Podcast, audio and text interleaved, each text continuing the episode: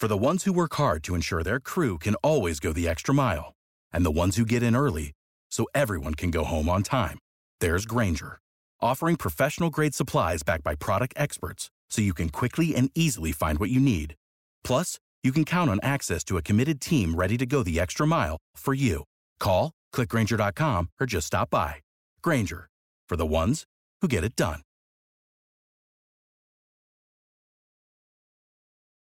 Next, on the OHIO podcast, Nick Delianides joins the Wild Man and Buckeye Boggs to talk about Ohio State's newest commitment from five star quarterback Dylan Raiola. They tackle the questions Is Ohio State the new QBU? and why quarterbacks are so successful in Ryan Day's offense. They also rank Ryan Day's top five wins as head coach, and Eric interviews listener Larry Daniels, and that all starts right now. It's so easy to be average. You know it as well as I know it. It takes a little something to be special, Don. It takes a little something special to be a great player. We don't have enough great players. To hell with that! We don't want to coach average. I don't want to be around you. Why be around average? Proud of our young people in the classroom, in the community, and most especially in 310 days in Ann Arbor, Michigan, on the football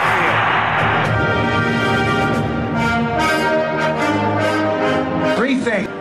Number one, the team that hits the hardest and the longest, the team that starts the fastest, and the team is too damn smart to make mistakes. If you take it to them, if you don't make mistakes, and you keep taking it to them, hell, there's no question who wins.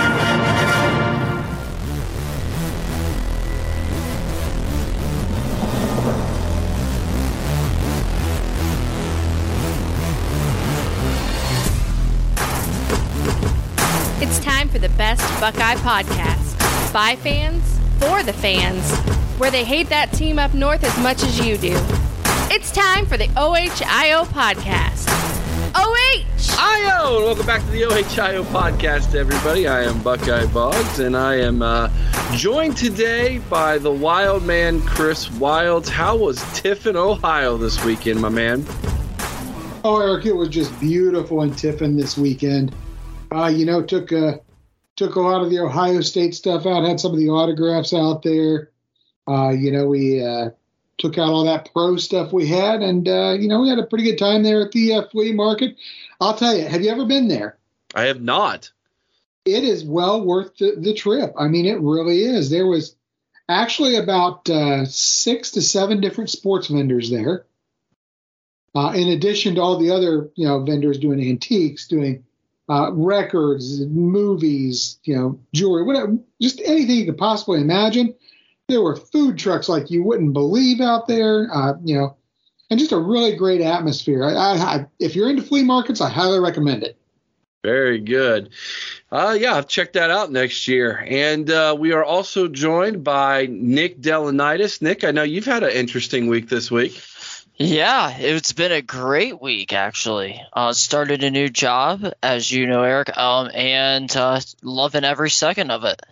Yeah, Nick has joined uh, Mastermind, where I work, and the sponsor of uh, OHIO podcast. So, uh, yeah, it's been nice uh, getting to work with Nick this week and getting to do a little training and looking forward to uh, doing doing that some more of that this week. So, all right, guys, let's jump right into the show.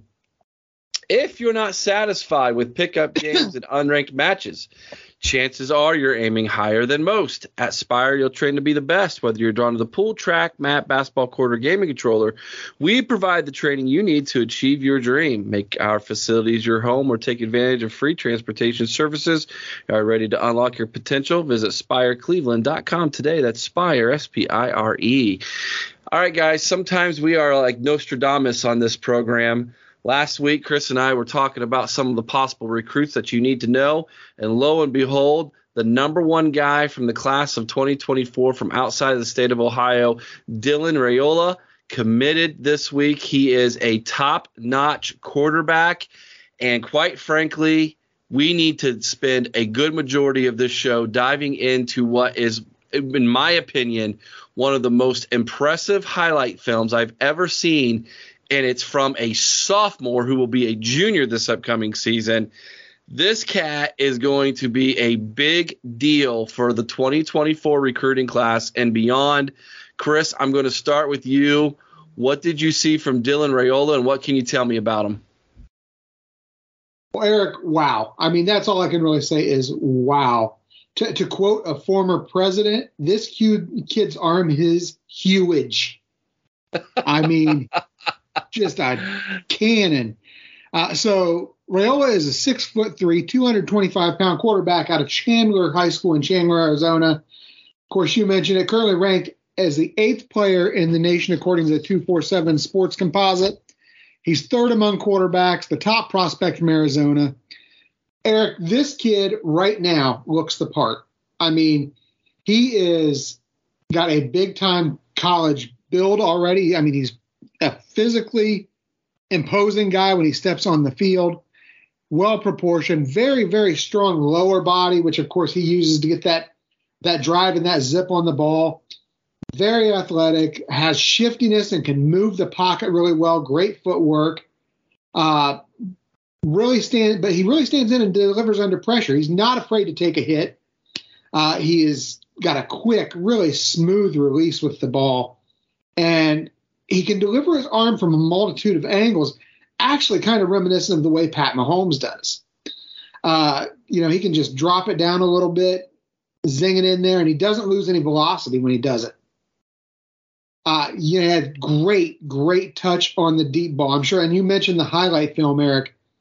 Did you once recall seeing a receiver have to adjust or come back at all? Not on him. I, I did see that there were some receivers who stopped too early and then had to dive, but that was on the receiver. Yeah, that was not just, on the quarterback. They would have just kept receiver. running. He they would have ran right under the ball. So yeah, I, it's it's uncanny. Uh, has great, I think, field vision and appears to really read defenses uh, very well and I would say an advanced level for his age and experience.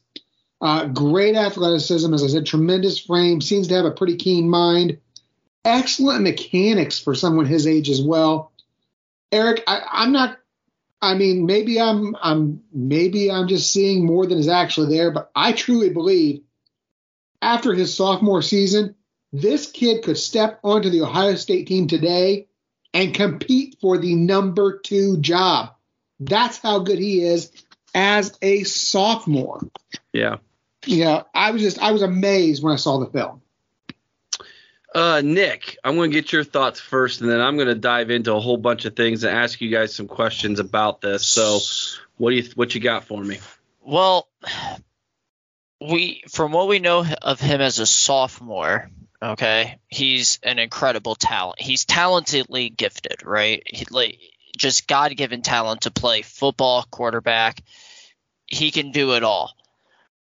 He actually recently transferred to Chandler High School in Phoenix, um, which my, from my understanding, what I've done research on is out in Arizona. That's like St. Aquinas, where the Bosas came from, out there.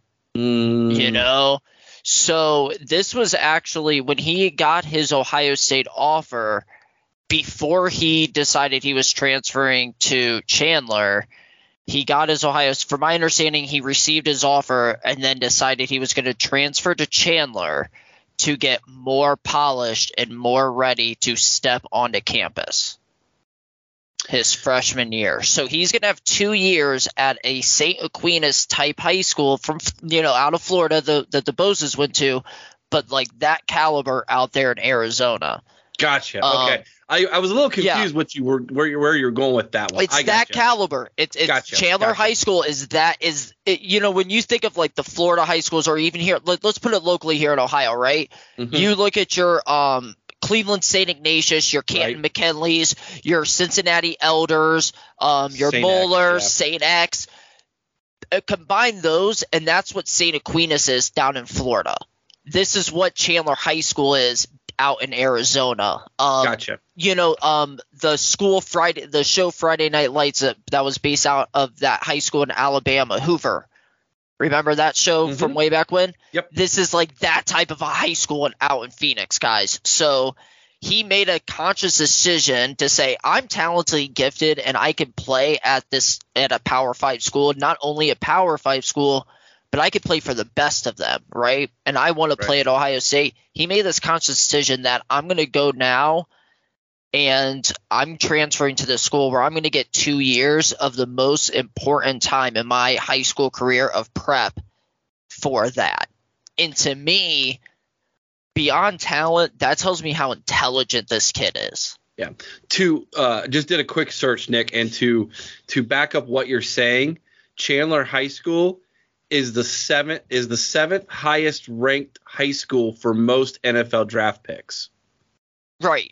So the the talent there if- is immense. And if I'm not mistaken, I was watching I was watching his um highlight reel, but it wasn't really highlights, it was his workout at Chandler. And their coaches have six out of seven ain't bad on it, which means they've won the last six out of seven state championships. yeah. Yeah, you go on their website and they've got championship rings across the top of their website. It's pretty cool. Um, Yeah. yeah, it's it's it's a different level. So uh, that's for sure. So good point. All right, so here's my breakdown of his sophomore highlight film. And you're right, Nick. They also have a a workout film on there as well. If you go to the two four seven site. But I went ahead and spent the 17 minutes uh, gawking at his highlights from one season. Yes, 17 minutes of highlights of just touchdown pass after touchdown pass after. I mean, literally, the kid can make any throw on the field. So Eric, what, remember when we were talking the other day? He's he can when you say he can make any throw on the field, it's Mhm. like a Patrick Mahomes, man.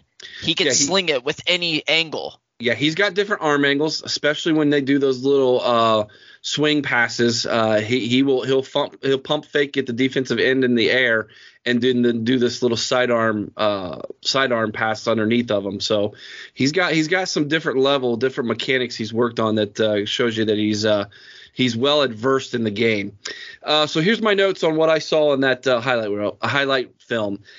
He has incredible arm strength, knows how to be patient in the pocket sees the entire field and can throw a receiver open. Now, what I mean by that is the receiver looks covered and he will throw to where the seat receiver should be so that if the receiver is running his route and the timing is correct, then the receiver should catch that football. Um, basically, it's the opposite of what JT Barrett would do. JT Barrett would always wait until a receiver is open before he would pull the trigger. This kid is not afraid to pull the trigger and make sure hey, I'm going to throw it to this spot at this time. It's your job as a receiver to run and get underneath of it. So I like that. I like that kind of that kind of um, field vision and awareness that he has in timing. Uh, he has pinpoint accuracy both in the pocket and on the move. Has next level pocket awareness for his age. I don't know how many times he would spin out of trouble and and make something out of nothing. Oh, look with it and keeping his eyes downfield as well. He draw and here's something else for you. This is some next level stuff, Chris. How many of those times did you see where he was drawing opponents off sides? Oh he yeah. he Oh, yeah. obviously he obviously he, like I said, he has a very keen mind for someone his age. He has he, he just has a level that he is at mentally in the game that he should not be at at this point. Now, his father is Dominic Raiola, who was the center for the Detroit Lions for 14 seasons. Obviously, Daddy has taught him some tools of the trade and things he learned uh, when he was uh, playing in the NFL. So, obviously, that's probably where that's coming from. Um, I say he must have a higher level cadence than your typical quarterback in order to do that as, as many times as we were saying. Um, I also like that there's some backyard dog in him, and what I mean by that is when the play breaks down, you, you, he he's got some magic there, man. He literally can get out of the pocket, break the play down, and kind of do the whole motion a receiver open, or the receiver kind of breaks off, and it's kind of backyard football kind of stuff. I love that kind of thing, man. And that's where those different arm angles that Nick was talking about can come into uh, account there. Uh, he has good hands. I several times I saw bad snaps where he was picking the ball up off of the turf, and then on top of that, he looked just as comfortable under center as he did in the shotgun. So he was doing both of those, which I know Ryan Day wants his quarterbacks to be able to go under center at times. Now, I do have a couple negatives that I want to point out. Chris, you said he's got good mechanics. There's one thing about that mechanic he's got to change. He's holding the ball pretty low. Uh, you know, they, they want you to hold the ball almost up under your chin. He's got it down by the by the numbers a little bit there. And so when he goes into his motion to throw, it elongates that that that that backward motion of the football back into the cocker ready position in order to then release and throw forward. That split second in college makes a world of a difference, and of course in the NFL, big difference. Now, I have some I have some I guess insider insider baseball uh, reasoning why he's doing this. He's also a catcher on the baseball team. I was a catcher.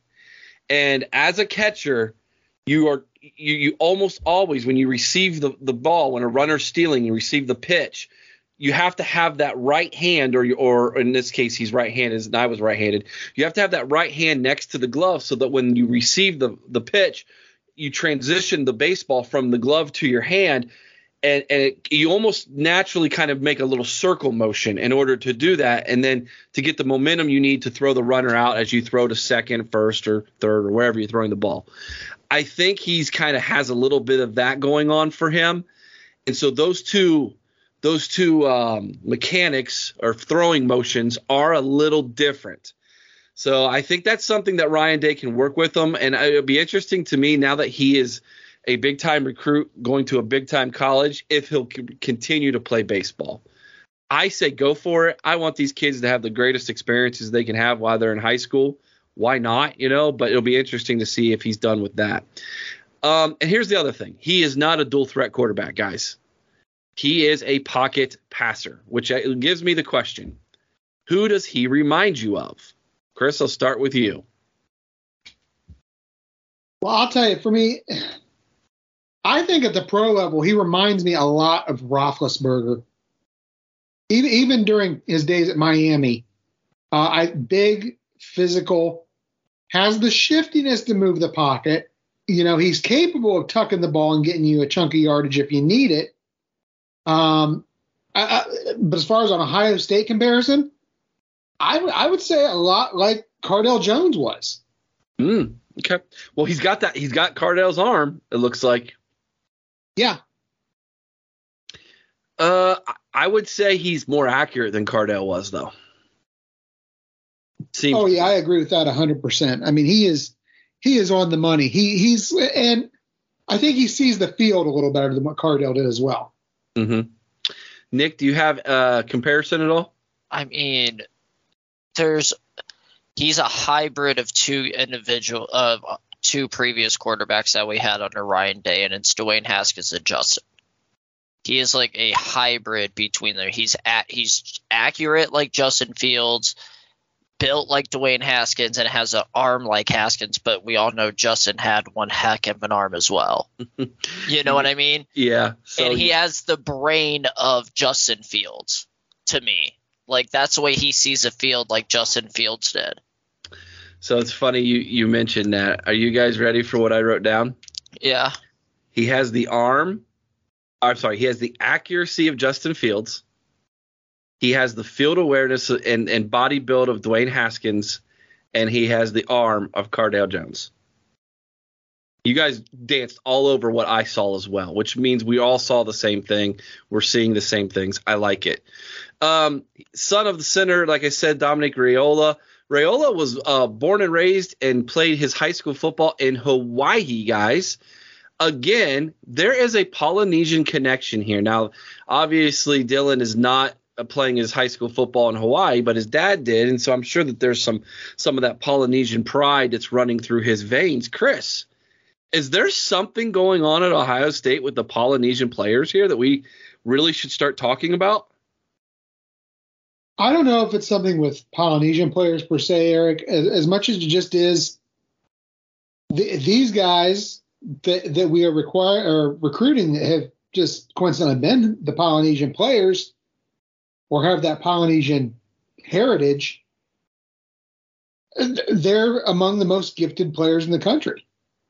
Um, is is there something to the heritage part of it? I, I don't know. Uh, you know, it, it's a big thing in professional wrestling. I don't know how much it is in in college football. right. Yep. But but you know, uh, I I don't know. Maybe it is. Maybe there is something to it. But to me, I just think it's the fact that it doesn't really matter who they are. If they're among the best recruits in the country, we're going to go get them.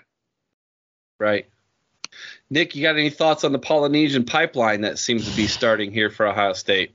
Um, I just think it's more or less, you know, Ryan Day knows talent, he knows football, so I think when he sees a player that is just above and beyond, um, what you know, above above and beyond like the talent level of everybody else around him, especially you know for their age group and those recruiting classes, he just goes for it. And to that, family is very important to them, you know? And I think that we get these guys where, like, they would have gone to USC, UCLA, they would have stayed in southern states, right? Because that's where they typically stayed. We never really, you know, got these, you know, these guys out of the South to come up north, right? So I think a part of that is is they're more willing to now explore Ohio State knowing Ryan Day is there mm-hmm. and how big on his family he is. And when they hear him in a press conference when every major sports network is reporting Ryan Day's linked to the Bears, Ryan Day's linked back to the Eagles, you know, there's and he comes out and says, "Guys, if I go to the NFL, I'm going alone because my family isn't coming with me and I'm not leaving my family." Right. But you know, and I think that speaks volumes to those guys because their parents, as we as you and I talked to JT's mom that last summer, Mhm. Eric, Right. she said, you know, it this is a family and we love that. Yeah, I, the the brotherhood, the family atmosphere, I think speaks to to the, the you know that that culture. I I think you're absolutely right, Nick. Yes, Chris, go for it. uh, Eric, you just mentioned a great word there, and, and it's culture.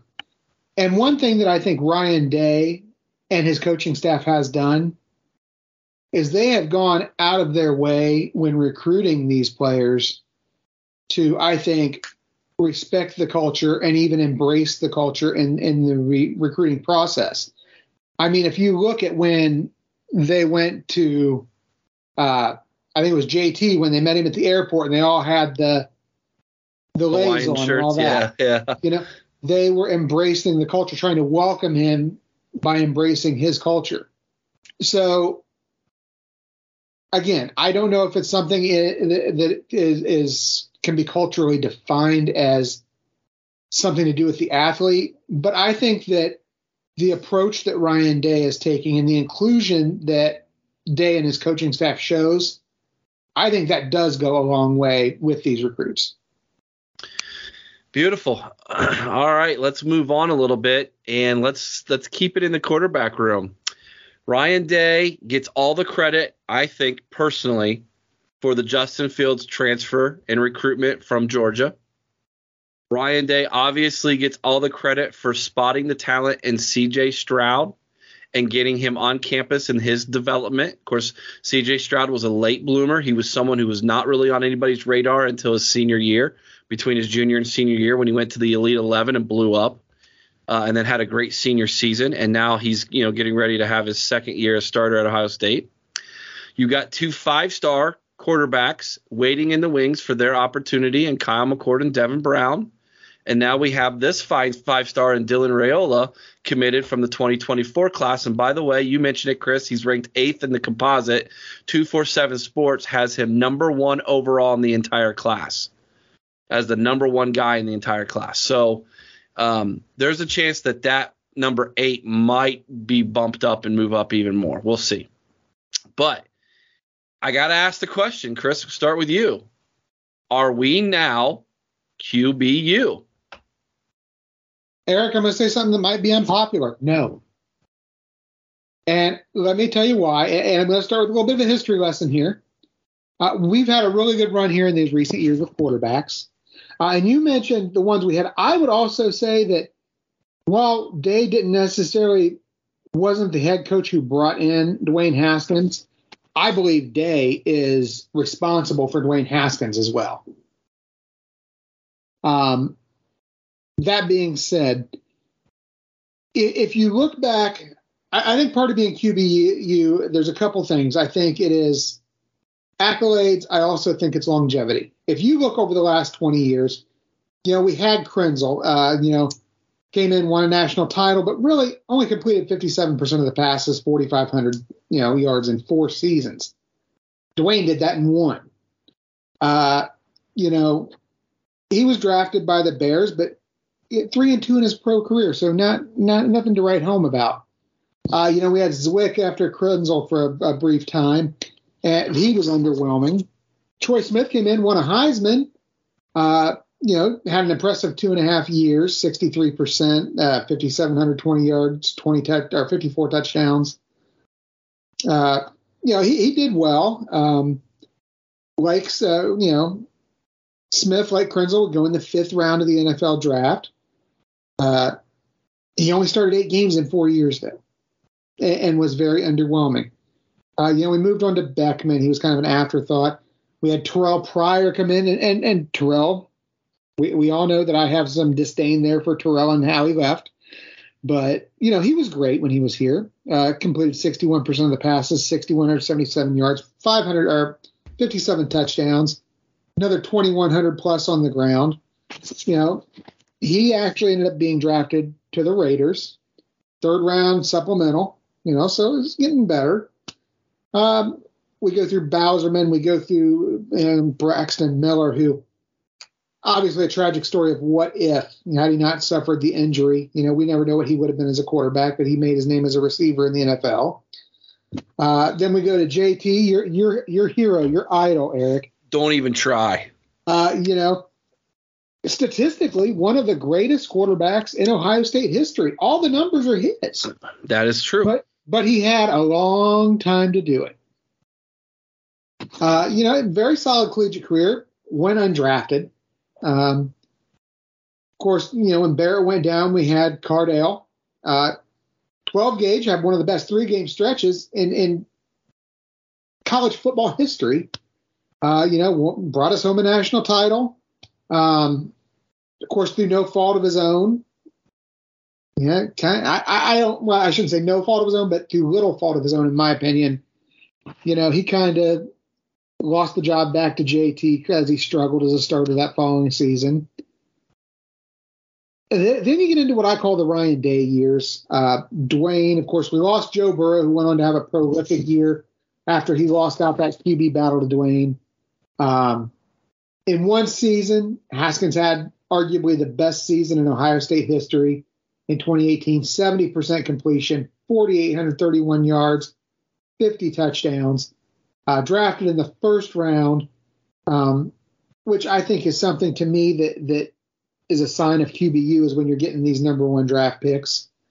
Um, he went, of course, 15 to Washington sadly was never really able to you know establish himself and, and tragically we'll never see what could have been this season um, of course 1920 we had justin fields who all he did in a season and a half was post a 68.5% completion rated 5300 yards 63 touchdowns good you know good use of his feet as well with 867 ground yards went on first round draft pick again number 11 to the bears Okay.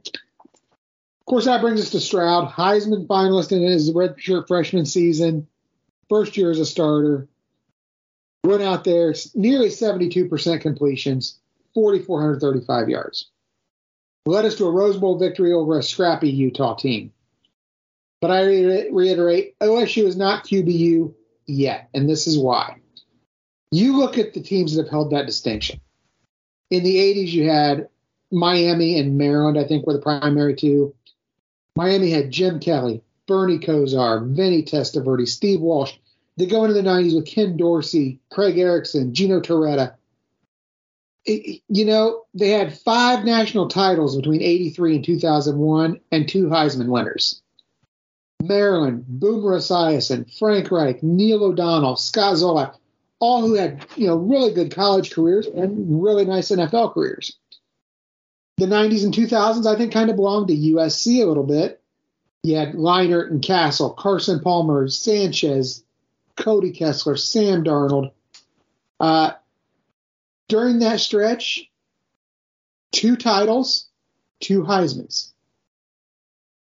But for me right now, Oklahoma is the current quarterback U, although I think that's likely to change with the departure, departure of Lincoln Riley. Since 03, Oklahoma had four Heisman winning quarterbacks. Jason White in 03, Sam Bradford in 08, Baker in 17, Kyler in 18. They also had a multi-time Heisman finalist in Jalen Hurts in 19. Now, some people will credit him to Alabama, but you know what? He was a Heisman finalist at Oklahoma as well. As of last season, Oklahoma had three of the NFL's starting quarterbacks to their credit. In this time frame, they've also had three number one overall picks: Bradford in 08, Baker in 17, Kyler in 18. So for me, until Ryan Day has these guys winning national titles, Heisman trophies, and going number one overall in the draft, I can't call Ohio State QBU. That being said, Eric, I believe this season, Ryan Day and CJ Stroud have the potential to move the needle on that. And should they go out and do what it, we are capable of as a team this season, ask me that question again after the national title game, and I think you'll get a different answer. Fair enough. Nick, is Ohio State becoming or is the, the new QBU? Um, I'm going to say what Eli Apple, Marshon Lattimore, Denzel Ward, Zeke, Mike Thomas, and everybody else the players said. It doesn't matter if you're DBU, QBU, wide receiver you, what running back you doesn't matter. All that matters is is your are you NFL you and Ohio State puts more players into the NFL than any other program in college football. So when I think when these players are looking at it, like especially you know Dylan, Devin Brown, C.J. Stroud, um, Quinn Ewers, we can't forget Quinn, even though he never technically played for us, he was still a gunslinger that Ryan Day recruited.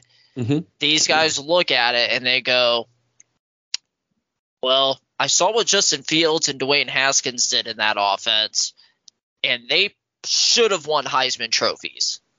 Both they should have won back-to-back Heisman trophies in 2018 and 2019. And then they, you look at that and you go, well, it's only going to evolve with the new talent that comes in. The faster these athletes are going to get, right? Especially with these kids and now that they're all playing in, you know, all these high schools that just win state champions, it's basically like um, AAU basketball, but for football now. You know, that's what these high schools are becoming, and they just play each other. So half the time when they're getting recruited, they're also, you know, their wide receiver is a guy they may have played with in high school. May not have been their number one, but he was still on the team. You know? And when you look at that, these athletes are just putting up so much numbers that I think they just look at Ohio State and Ryan Day's offense as a quarterback, wide receiver, or even a running back and say, I want to play in that offense. Like, I don't want to go to Alabama and play in this boring looking offense, right? I want to go out there and show the NFL that I can run NFL routes. I can make NFL throws. You know? Mm-hmm and I think that's what. And I so I don't think it's I don't think we're QBU. I just think we're NFLU. That's fair, my thing. Fair, fair enough, man. Um, we're becoming QBU guys. It's happening right before our eyes, and you're going to you're you're about to watch the third consecutive starting quarterback at Ohio State become a first round draft pick next season, CJ Stroud, unless you know the unthinkable happens and an injury occurs. And that is something that has never occurred at Ohio State ever before.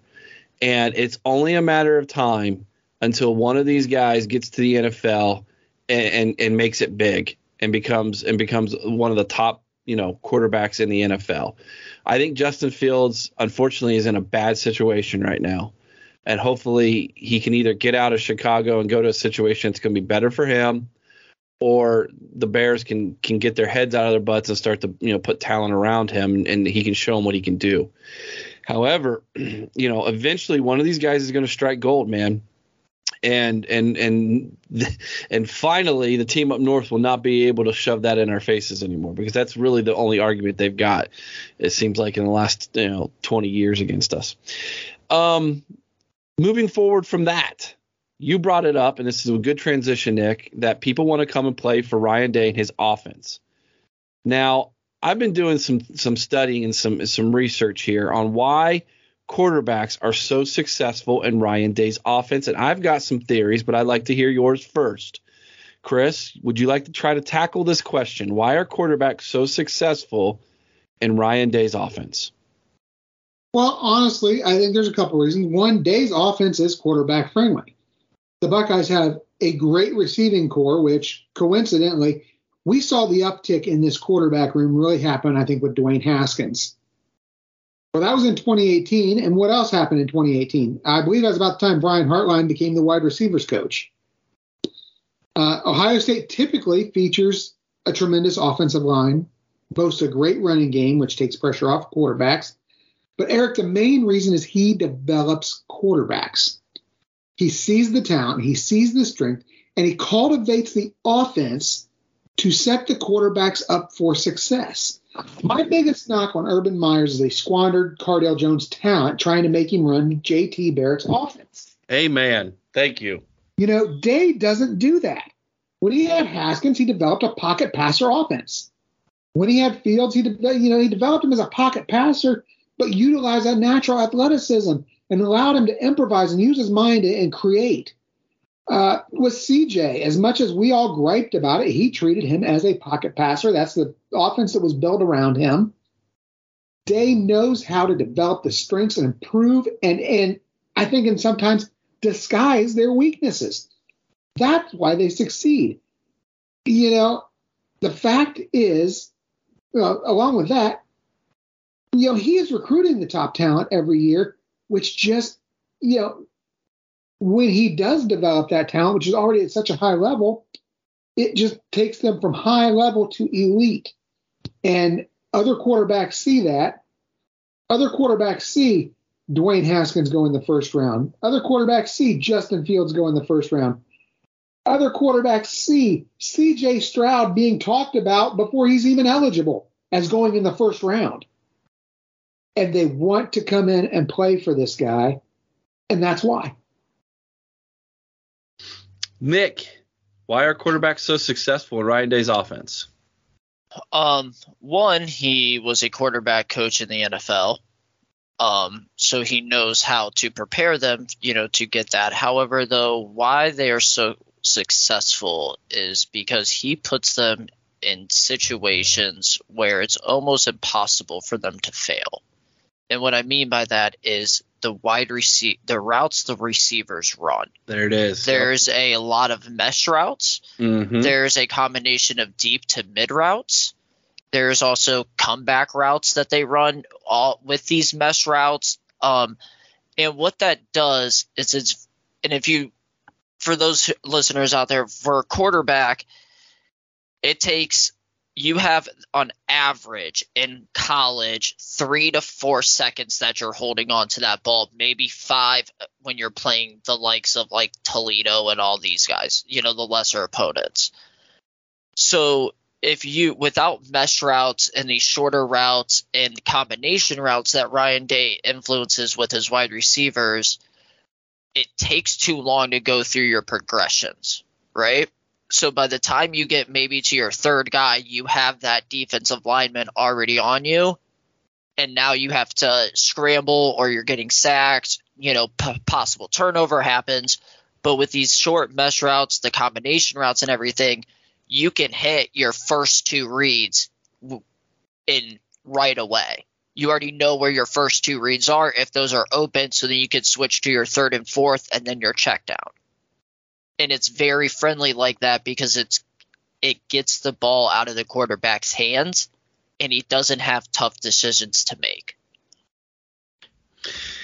You nailed it. Um, uh, you're both right, but I, I, what I was leaning towards was the schematics of the offense, and you brought it up, Nick. Is that there's there's receivers running at all three levels: the underneath throw, the mid throw, and of course the deep throw.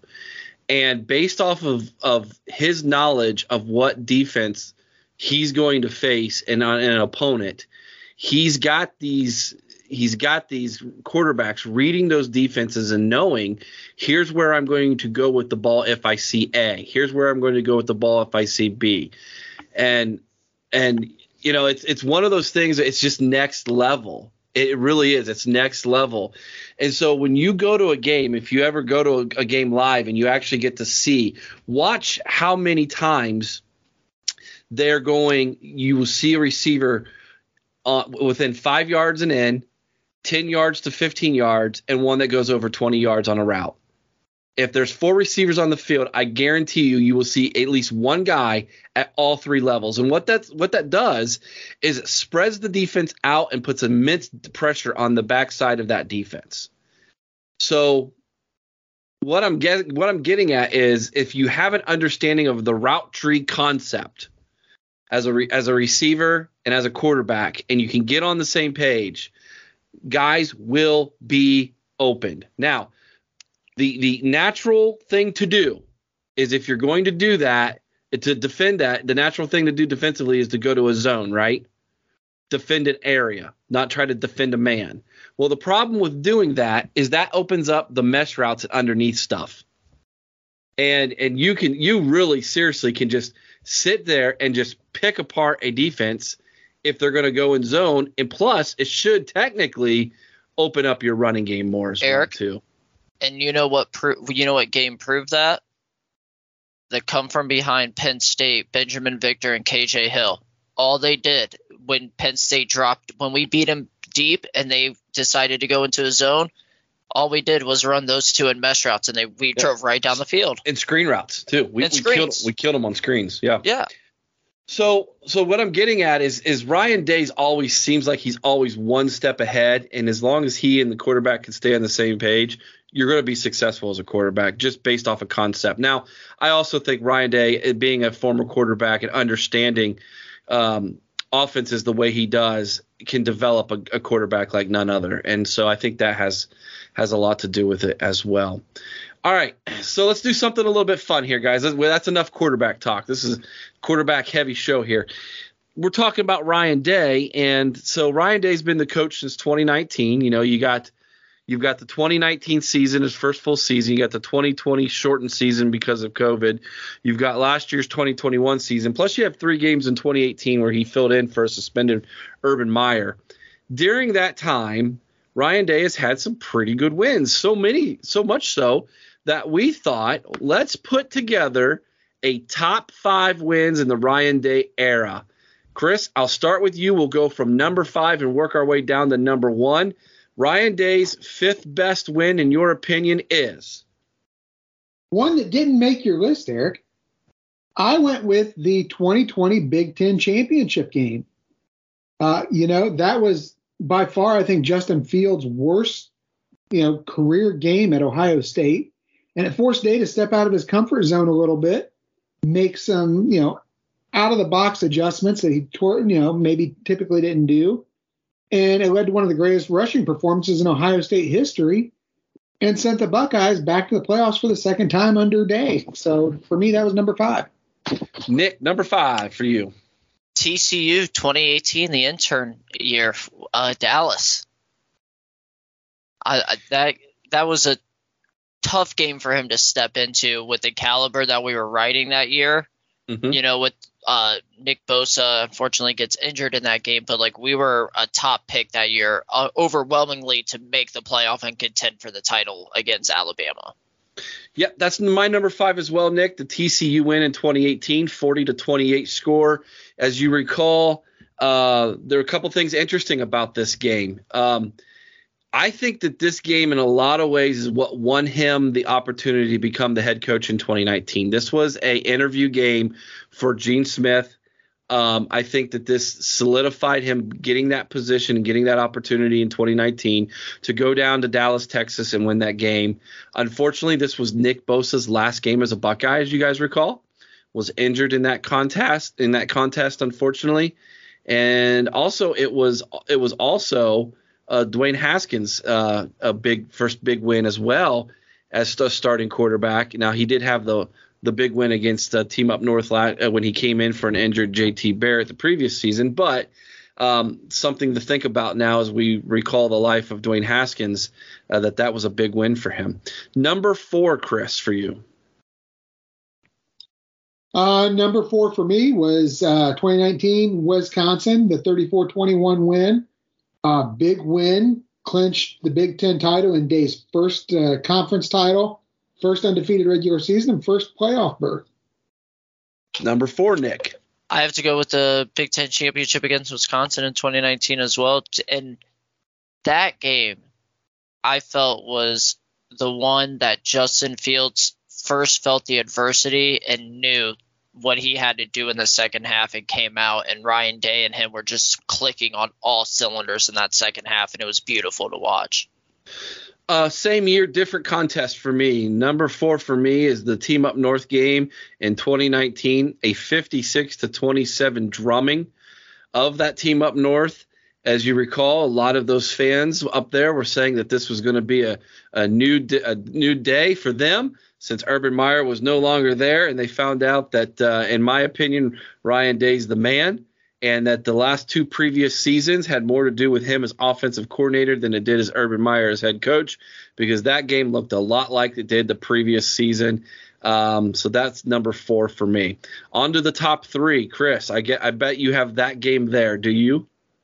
I actually do have that game yep. at number three uh, for many of the same reasons that you laid out there. I mean, and it brought the close to, uh, you know, an undefeated, well, undefeated pre-championship season, and uh, you know, really kind of put them on the path to that first uh, playoff berth under Day. Number three, Nick. I have to go with last year's Rose Bowl. Um, that was just an exciting game to watch. Um, but what I why I consider that just a big win for Ryan Day. Uh, most people will say, yeah, but you know, it's not the playoff um, and all this stuff. But and you know these bowl games don't matter anymore because like Chris Olave sat out. You know, you know, would we have done better if Olave and Garrett Wilson were there and people didn't sit out? Sure. Um, but what it showed me was that it doesn't matter who we have on that field. Um, like you know, as like Chris Olave or Garrett Wilson, we have just as equal talent sitting there waiting for their shot, and they showed out and I think that's all on Ryan Day and his preparation. So that was a big win, um, close game for him. Number three for me is one you guys mentioned the 2019 Big Ten Championship game against Whiskey. The game, and, and, and, to bring up something a little bit different than what you guys said, the turning point in that game for me was the fourth down when he went for it on the fake punt. And as as Aaron Brown so eloquently said the following Sunday, Ryan Day needed a, a wheelbarrow for his nuts on that one. So uh, there you go. Wisconsin number three. Aaron is quite the poet, isn't he? He is quite the poet. And uh, by the way, we'll just take a little uh, little time out from our list here and wish him and his wife Heather good luck. Any day now, she'll be having baby number three. Um, oh. So Aaron is back back the back at Fort Hood, and we're thankful for that um, after the long stay away uh, from wherever he was at the undisclosed location training. Uh, he is back home, and they will be having baby number three very soon. And so we probably won't hear for Aaron until the end of summer as he readjusts. But everything is good for all those who are asking. Congratulations, buddy. Number two, Chris. Uh, for me, number two was the 48 45 win over Utah in last year's Rose Bowl. I think this was Ryan Day's possibly his best coaching job. As Nick mentioned, we had a lot of guys who sat out. And let's not forget, we're coming off a demoralizing loss at that team up north. Uh, you know, we start out that game a, a little bit flat, not looking the greatest, but fight back from the rough start, and, and they end up posting an impressive win against a very, very scrappy Utah team. Number two, Nick. This game holds. I, I had to put this at number two. It's a 2019 Team Up North game um, because to me it was like one of the games I fell in love with Justin Fields as our quarterback when he took the hit on his knee, went to the tent, comes back out with a brace on, and throws an absolute dart to Garrett Wilson in the back of the end zone for the touchdown. I that game just to me is just special altogether, and it was one of I love anytime we could beat the team up north. Number two for me is last year's Rose Bowl game, uh, the 2022 Rose Bowl from the 2021 season. Um, you know, here's the other thing. I agree with you, Chris. This might have been one of his greatest coaching performances. He did this without Chris Olave, Garrett Wilson, Nicholas Petit Frere, Haskell Garrett. Is there anybody else I'm missing? I feel like there's one other guy that didn't play, but it was more so for injury than it was uh, because he was sitting out. But those four starters at least were were not playing. They didn't play, and he still won that football game. And in my opinion, and and and had to do so with a lame duck defensive coaching staff, as we learned a few weeks after that. Number one, Chris, I think this is probably gonna be number one for all of us. Well, it was the day that Ryan Day slayed the beast. 49-28 over Clemson in 2020. He gave Clemson the biggest thumping they've had since Woody popped that kid in the head. Yeah. Nick, number one. Same. However, there's two moments in that game that I loved. It was the one after obviously Justin Fields took the hit, comes back in and throws the dart to Chris Olave, right? Just the yeah. guts. Another another moment where you just as a Buckeye fan, you're just like, God, I love this kid. You know? And then it's an underlying moment but it was so perfect. If you remember from the year before when we lost to him, Chris Olave makes the cut to the outside instead of continuing on the end route. The ball yep. gets intercepted, right? He he continued on that in route, and there was the ball, and the Clemson defender just falling right behind him as he's high stepping into the end zone. We beat him. We put the exclamation point on the play that they beat us on la- on the year before. And to me, like Aaron said, Ryan Day had a weird barrel for his nuts after that because that was amazing. All right, number one, obviously Clemson getting that monkey off your back, no longer a curse in Ohio State, and the only question is, is now can he slay the other big dragon, that being Alabama and the SEC? Eric, real quick. Yes. Yeah, and, and Nick mentioned a couple of his favorite moments, but I don't know if it was yours, but I think you actually have perhaps a picture of it. The, my favorite moment was watching Jonathan Cooper standing over top of the defeated Trevor Lawrence. Yes.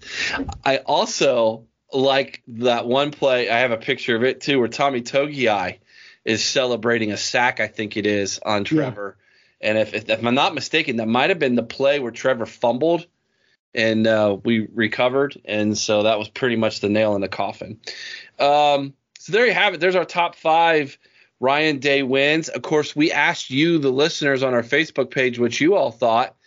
And of course, we gave you six options. We gave those five that uh, I mentioned that were in my list, as well as the 2019 win over Penn State, 28 17. That was also a, a, a big game for um, Justin Fields, as I recall.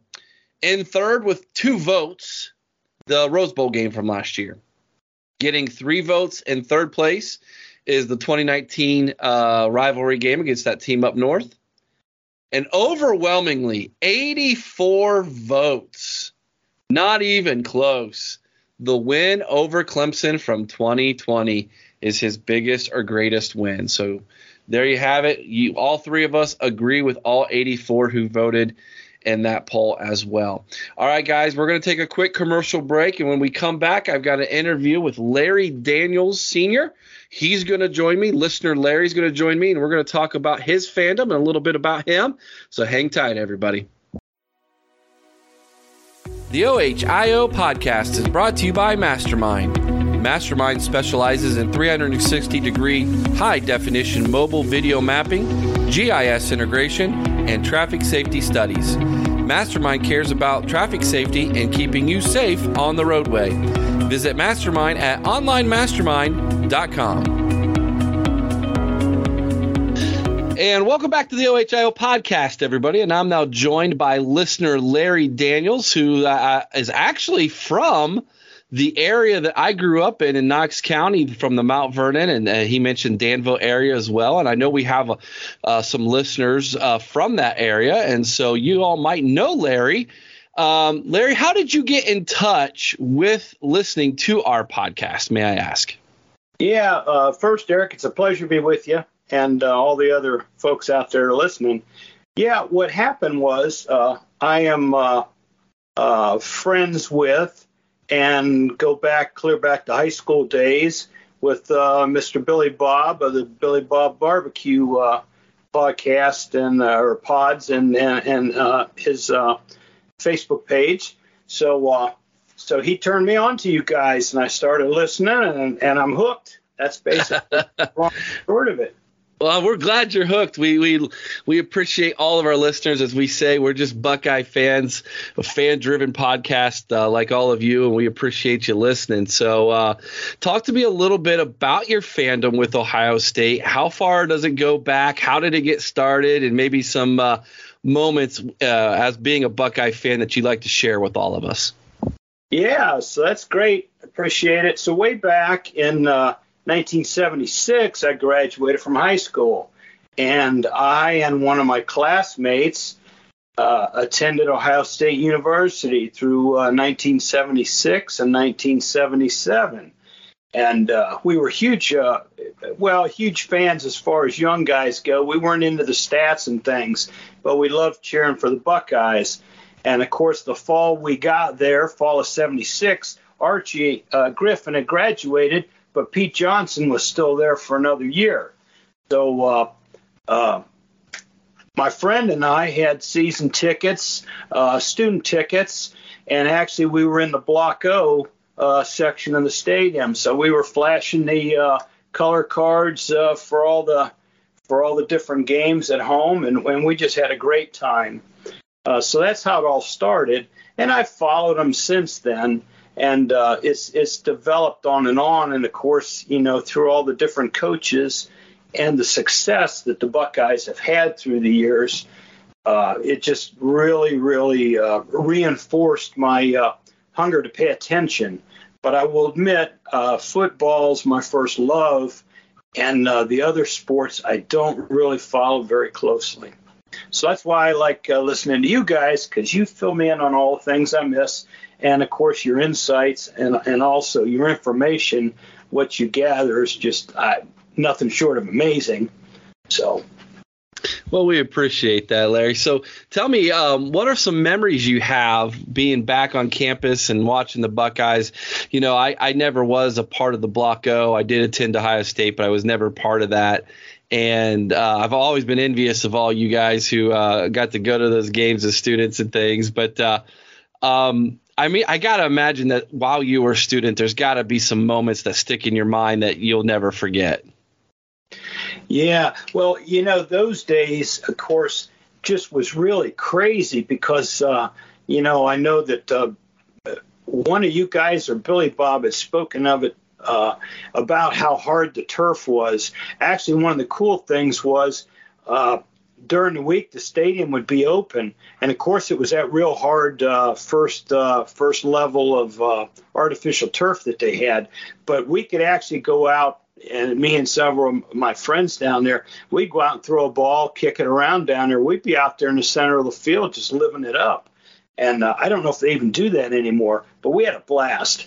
Now, uh, clearly that wasn't a game memory, but uh, I don't know that some of the games I saw I, you know, I don't even know uh, that I got clear recollection of the whole game.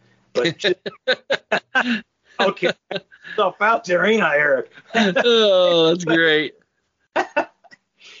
it was just a fun time of camaraderie. That's the best thing I can say. You know, everybody in the stadium, just being in the stadium, and of course, that time the uh, the open end of the shoe was uh, like uh, metal stands, you know, Yeah. permanent structure they got now. So uh, just just oh my goodness, having all I, I don't know if it was eighty five thousand or whatever it was at that time, the attendance, it was just amazing because the roar of the crowd and just the vibrations of the stadium was amazing. And I you know, I just remember all that more than anything else. Yeah.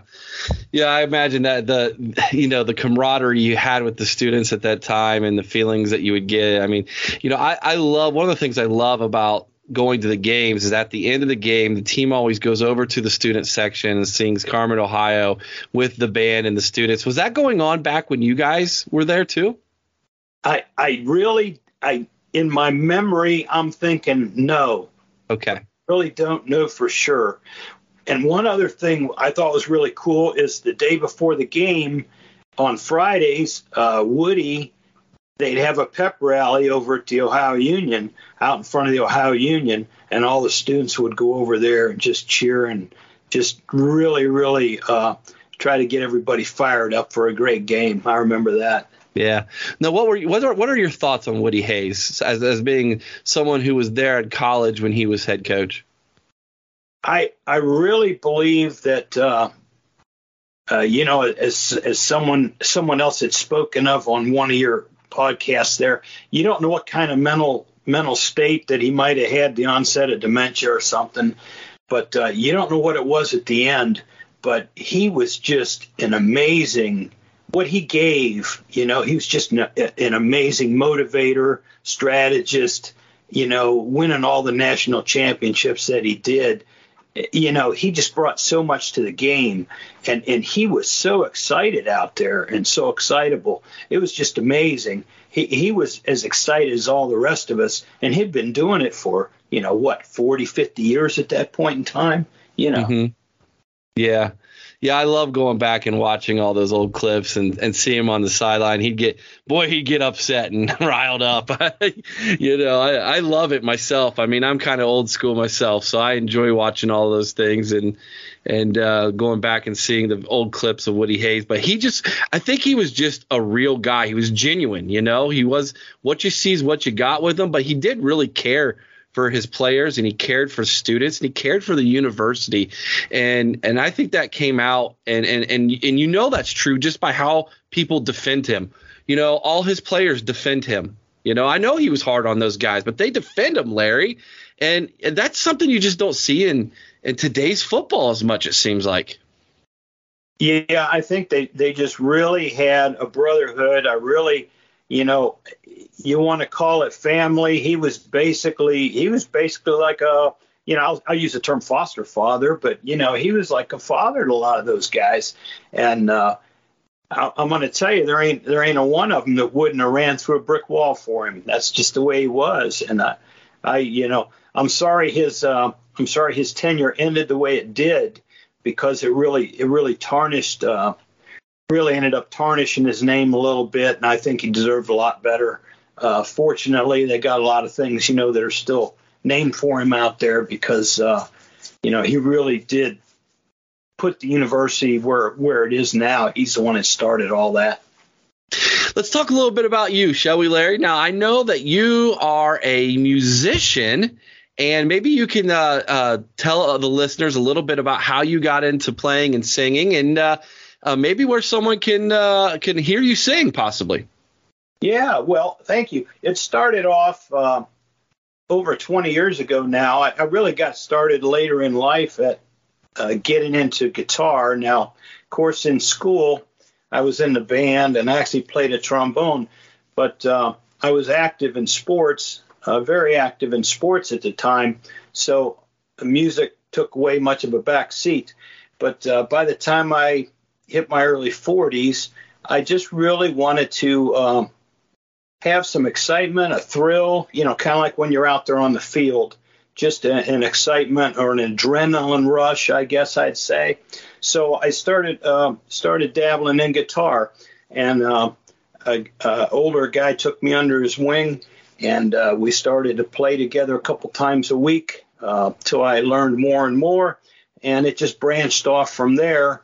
And finally, probably about six years ago, I started doing some open mics. Uh, would attend those and play and sing, and uh, then probably it's been uh, a year and a half ago, uh, maybe two years now. Uh, I've done a few small events here and there, and uh, I really enjoy it. Now, currently, about once a month, I play at the Mount Vernon Brewing Company.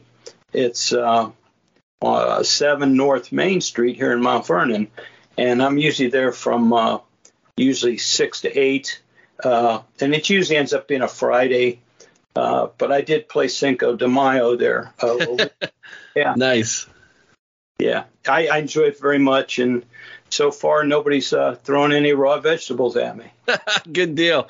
Good deal. yes, I have. I you know it's been a while since I've been back downtown Mount Vernon. My my family still lives there, so I go and visit them. But uh, uh, that that that name Mount Vernon Brewing Company that seems seems new there. I don't know remember that one then downtown, but. Um, yeah, I saw where you on Facebook and you were playing over there, and I thought, oh my gosh, if I ever get the chance to run out there, I'm gonna, I'd love to meet you and hear you play. Now, what genre of music do you like to play and sing, uh, uh, uh Larry? Well, I, I play uh, probably about uh, most of it's kind of like uh, old classic tunes, classic rock tunes. gotcha. Yeah. Bob Seger. play a little bit of CCR, and um, also did I say Tom Petty at all yet? Or Not yet, but that's a good one, my man. Petty, and then I got a little bit of country. Uh, Morgan Wallen. Uh, I, I, can't think of many of the others off the top of my head, but there's uh, several country tunes. Little Jimmy Buffett wouldn't be right if I didn't have some Jimmy Buffett following me around out there. That's right. A little bit no. Eagles, play a little bit of Eagles tunes. You know, uh, I consider them just to be a well, they were an amazing group of musicians. Even though they didn't get along, they really, uh, really did do well uh, for themselves as a group. What's your favorite song to play? Well, actually, now that you asked that, it reminds me of another person, uh, uh Van Morrison too. But uh, Brown Eyed Girl probably is is probably one of my favorites. There you go. Now, now is is uh, Mrs. Daniels brown eyed? So are you singing to her when uh, when you sing that song, my man? Honestly, she's got blue eyes. Can't change the lyrics, you know. yeah. That's great. Yeah. Now my wife's name is Sarah, so whenever that old song comes on, she always reminds me that they they they used H and she is a S A S A R A with no H. So um, she goes, that song's not for me. oh. yeah, yeah, I totally understand that. Uh, so, do you always do? Uh, do you just go solo, or do you ever have anybody join you? Well, so far it's been a solo. Now, I've I've spoken with a couple of people. Uh, one of them actually plays bass, uh, bass guitar. So we're we're going to try to do about uh, ten tunes together, possibly next time I'm out there which is actually going to be, uh, I think it's going to be the uh, 10th, 10th of June, maybe. I don't know, whatever that Friday night is. I think it's the 10th. And uh, also, there was a, a, young lady that played uh, when I was playing another location in Mount Vernon. She played keyboard and electric violin, and we did about 20 tunes together. Oh, that's great. It was pretty doggone amazing, yeah. That's cool. Lexi was her name. Uh, I won't, won't, say her last name though, but anyway, yeah, we had a great time. Yeah. When you get down to Florida, because I know you you shared with me that you're planning on eventually getting down there to Florida, uh, you're gonna have to go play and go live on Billy Bob's Backyard Barbecue. I I really I really would like to do that. Yeah. So so in case Billy Bob's listening, I'm I'm counting on him to roll out the roll out the red carpet for me down there. that would be great. Give you, me you, invite or put me put me in touch with the right people down. There. Yeah, I can just see you sitting there playing. You got the Gulf of Mexico behind you, you know, a nice breeze coming through, and and then you busting out cheeseburger in paradise. You know what I mean? Absolutely. He he he has uh, scoped out some very very nice establishments down there. I can tell you that. Yeah, old old old Billy Bob, he knows what he's doing. He he'll do it right, my man. So uh, he's a great guy. All right, hey, listen. Uh, do you have any questions for me before we, uh, you know, in the in the interview here, Larry? Yeah, I, I do. Uh, so you guys are so very like in depth. You study the stats. I mean, especially with the draft stuff you guys were doing. You know, uh, Ohio State's recruits and things that you've been doing lately. So, what got you into, or what may, uh, motivated you into getting that far into it? You know, yeah. So, so I have been my so I, I guess for me, Larry, it goes all the way back to when I was uh, a a youngster in junior high, middle school.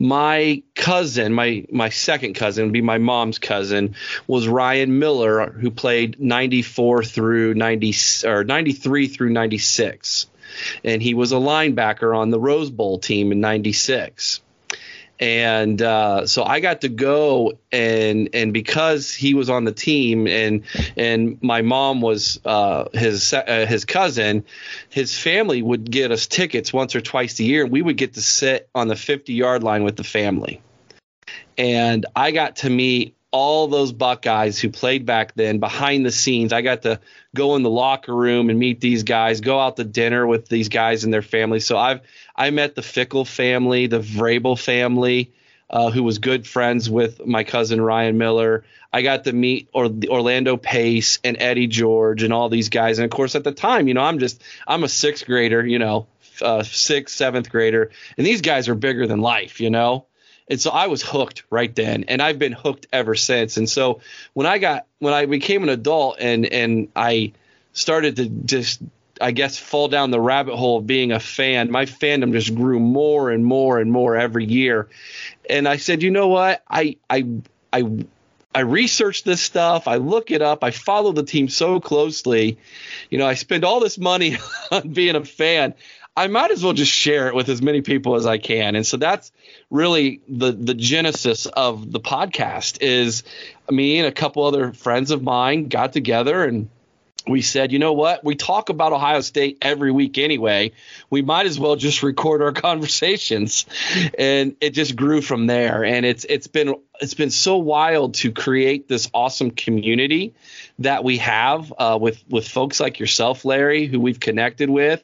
We've gone on live shows. We've been to, to Pittsburgh and Cleveland and Pal, Ohio, and did did live shows with alumni clubs and got to meet so many people. And and the podcast grew from you know, basically five listeners to we've got over almost 22,000 downloads now and and it's just continues to grow and and and we just want the family to grow. That's what this is to us is is a Buckeye family, and so that's kind of really where it, it all came from. And as far as just the information, we just look up as much information as we can from all the different media sites, and then uh, so, uh, you know I, I got some I got some folks who are connected to the program who I speak with, you know, but typically I don't I don't let the, the cat out of the bag if I know some things, but I kind of hint at some things with some people.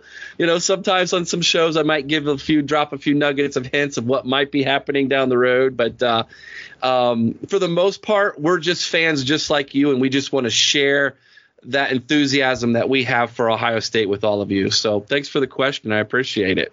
Absolutely. I, I just, you know, I really tip my hat to all you guys because uh, what happens is, is if I put my focus toward music, then I can't put anywhere near that much focus into something else. And if somebody else, like yourself and the gang, are all involved in this, then that gives me an appreciation and something to listen to that I would never be able to dig that deep into on my own. So thanks for all of you, all of you, and all your guys there, Eric. Well, you're you're welcome, Larry, and thank you for those kind words. We truly appreciate it. We we want to thank you for listening and being a part of the OHIO podcast community. And so, if you're listening to this and you're like I said in the Mount Vernon area, look Larry Daniels Senior up, and and and when he's playing over at the Mount Vernon uh, Brewery there uh, uh, go check him out and support him. And uh, maybe if you yell out an OH, he'll IO you back. So, and you'll know, hey, there's a there's a Buckeye connection there. So, as always, my friends, that's the show. Be kind to one another. IO someone's OH and sing Carmen, Ohio with all your heart. And until next time, Larry, OH, IO, go Bucks. Oh, come, let's sing, oh, Ohio's praise, and songs through alma mater ring, while our hearts rebounding thrill, and joy which death alone can still. Summer's heat or winter's cold, the seasons pass, the years will roll. Time and change will surely show how firm thy friendship. Ohio.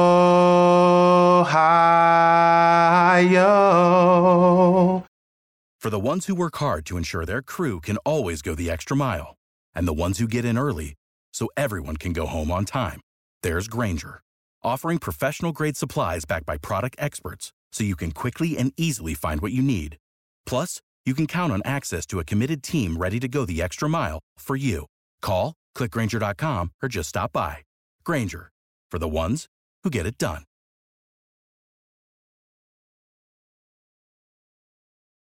When you need mealtime inspiration, it's worth shopping Kroger, where you'll find over 30,000 mouthwatering choices that excite your inner foodie. And no matter what tasty choice you make, you'll enjoy our everyday low prices, plus extra ways to save, like digital coupons worth over $600 each week. You can also save up to $1 off per gallon at the pump with fuel points. More savings and more inspiring flavors make shopping Kroger worth it every time. Kroger, fresh for everyone. Fuel restrictions apply.